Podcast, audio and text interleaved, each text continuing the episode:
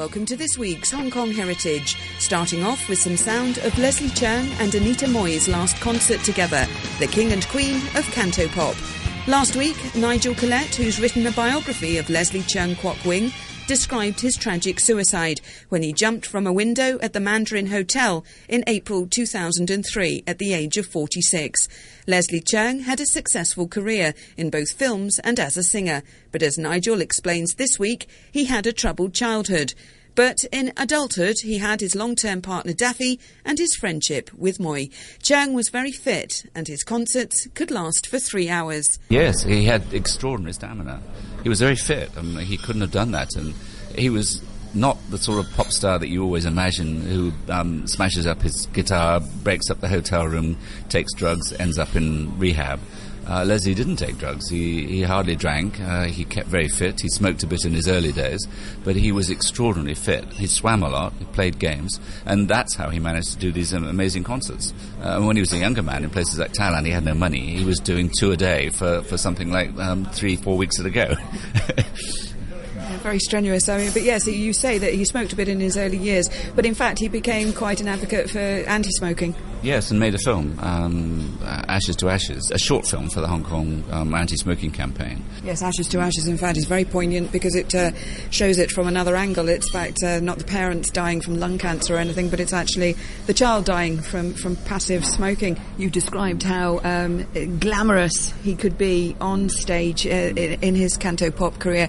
Um, can you describe to me, I mean, you've listened to some of the albums, some were better than others. Um, what would you what would you say, are there specific songs that, that uh, uh, mean more to you uh, than others? Were, were some of them sort of like um, popcorn for, um, how would I describe it, for the young teenagers? And what I love is also, just as a side, sidetracking myself, is how you describe the audience. I mean, the fact is that, you know, there's not one fan base. You've got the young teenage girls coming with their grannies, and then, then all sorts. You probably would have had Uh, even if it was closet, you would have had uh, the, the gay community of Hong Kong, perhaps. Uh, uh, would, did they identify with him as well?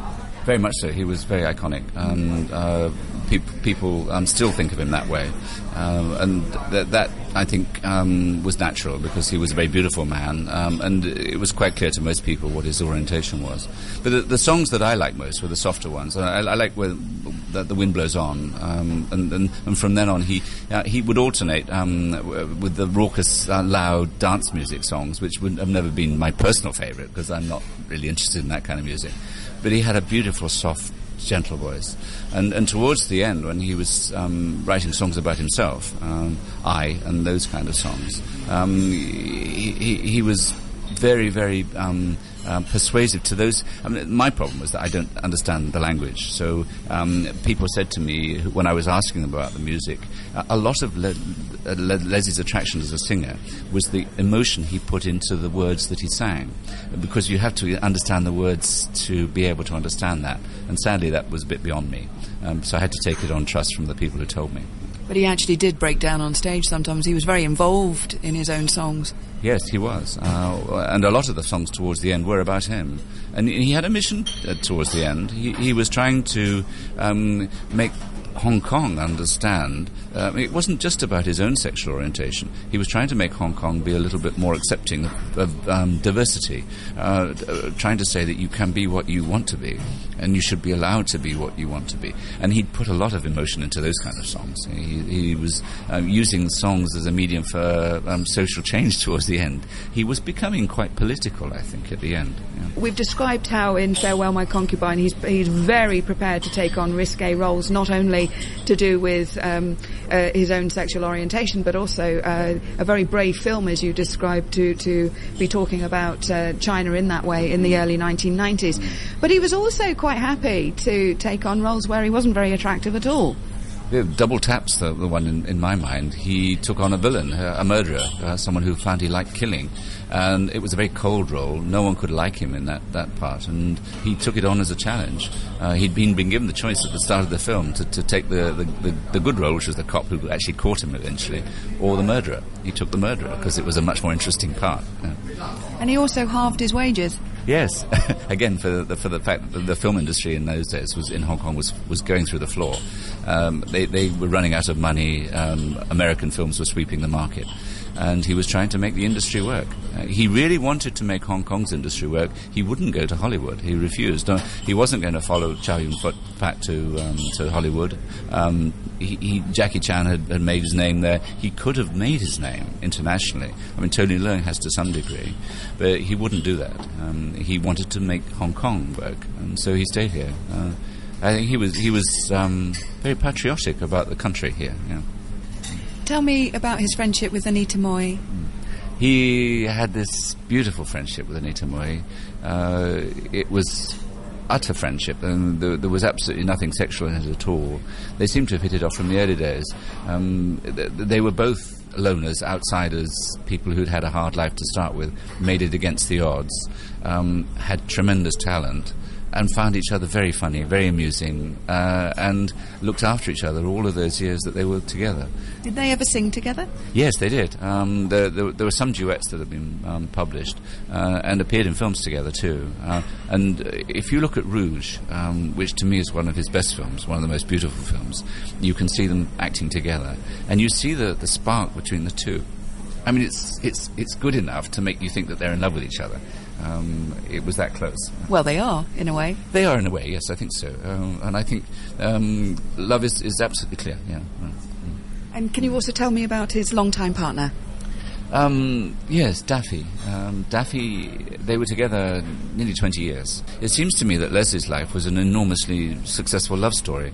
They met in the early stages of Leslie's career when he wasn't very famous, and um, he hadn't got much money, and they stayed solidly together, and as far as I can see, utterly monogamously together um, for the whole of that time, utterly faithful to each other. Daffy looked after everything in Leslie's private life that was difficult for him. Uh, he made everything smooth. Um, he stayed in the background. He didn't expect to be uh, in the public eye, in fact didn't want to be in the public eye. Um, and Leslie built his life upon Daffy's support. It was, to me, the explanation of why they went to Canada. Um, everybody has always asked, why did Leslie leave his singing career at the end of the eighties and go off to Canada to live in Vancouver? Um, the only explanation to me is they wanted to be together, but that was the only explanation they couldn't give. And so I guessed at that. I have to confess there was no way of knowing that. Um, and they spent their time together in Canada, and when they came back, they lived together after that point. Um, they hadn't been able to before. And what what uh, what did Daffy do as a career? He was a banker originally, yeah, uh, so finance, um, which made it perfect because he could handle all the money that Leslie had and, and make everything easy and go away. Uh, and he was also the kind of man, from what I can see, and this is from reports from all the kind of people who met him on sets and so on, when Leslie would introduce him as his partner, um, he would get on with all the other people too, unobtrusively, um, support Leslie, be there, be nice, um, calm Leslie down when he got upset, anguished, um, and make his life work. In terms of, um, you were describing that, uh, as with Anita Mui, that uh, uh, basically Leslie Cheung had a very difficult start in life. He had very uh, remote parents. His parents um, were very difficult with all their children. Uh, his father was not a good father to any of them.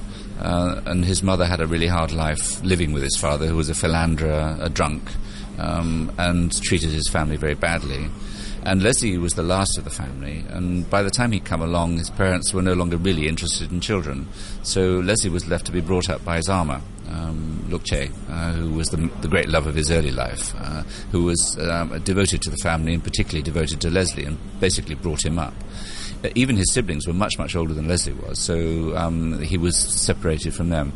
He hardly had any friends. He was when he was young, and something seems to have gone wrong in his in his schooling. Um, I, no explanation that I could find so far for this. One day somebody will probably give it, but but Leslie seems to have given up at school um, very early on, and stopped studying, refused to conform.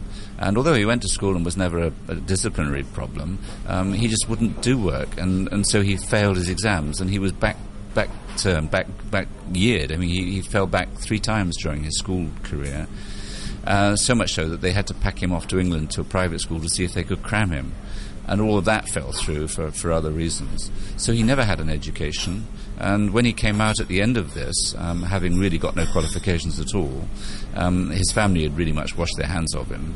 Um, what was he going to do? Uh, so he had no money, um, no um, um, no prospects, no training, um, and if it hadn't been for his talent, the innate talent, uh, all would have been bad. And, and the, it's not um, easy to conceive, really, how poor he was. His family wasn't poor. His father was quite wealthy. He, he got a good tailor's business. But I think Leslie was too proud by that stage to actually ask for any money. I had a lovely little story. Just actually yesterday, I met somebody who, who had met Leslie in about nineteen seventy-eight, and a friend of his had brought Leslie to their flat um, to give him a pair of shoes, because Leslie um, had one pair of shoes with holes in the bottom of them, and that's all he could afford. So they actually gave Leslie a pair of shoes. He was that poor at that stage. So we've talked about his uh, a little bit about his film career and uh, and uh, singing, but uh, can you tell me some of the roles, or what were the names of these early soap operas in Hong Kong? Were, were they the really high quality stuff? Some of them were, were, were fun and, and amusing, but some of them were pretty dreadful. Um, the, the the quality of T V in those days in Hong Kong was not great. Um, Leslie livens them up, of course. Uh, Under the Same Roof, there were a couple of series of that. There were some um, a series about new territories. There, there were bunch of kids, for some reason, boys living on the top floor of a village house, girls living on the bottom floor, or the other way around, I can't remember which. Uh, and and it was it was typical teenage love stories, you know, who was in love with who, and and, and crises for the families, all those kind of things. Um, those were light, frothy, amusing. The beginning of all this, actually. I mean, nothing had been done like this before. But there were some more serious ones. Um, The Young Concubine was uh, a much more serious uh, film, and it also made him his name, actually, as a serious actor.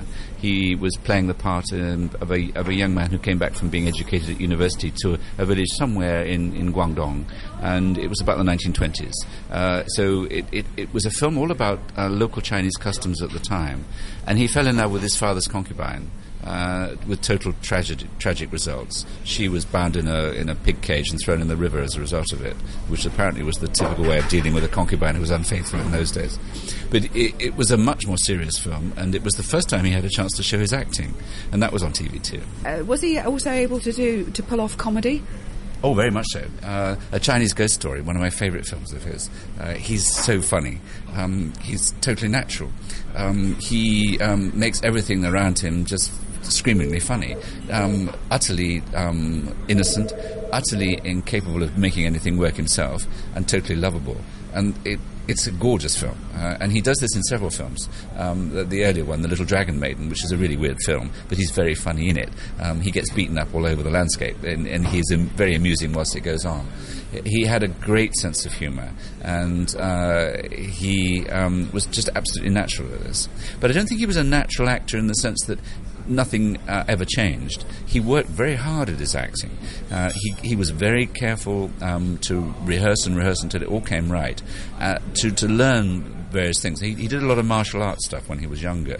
He learned martial arts. He, he had to learn the moves. He had to learn how to fight. They got bruised and cut until, in the process of doing so. Uh, with Double Tap, he had to learn about, on a range, he had to learn how to fire a weapon, um, what weapons were, how ammunition worked, how ranges worked.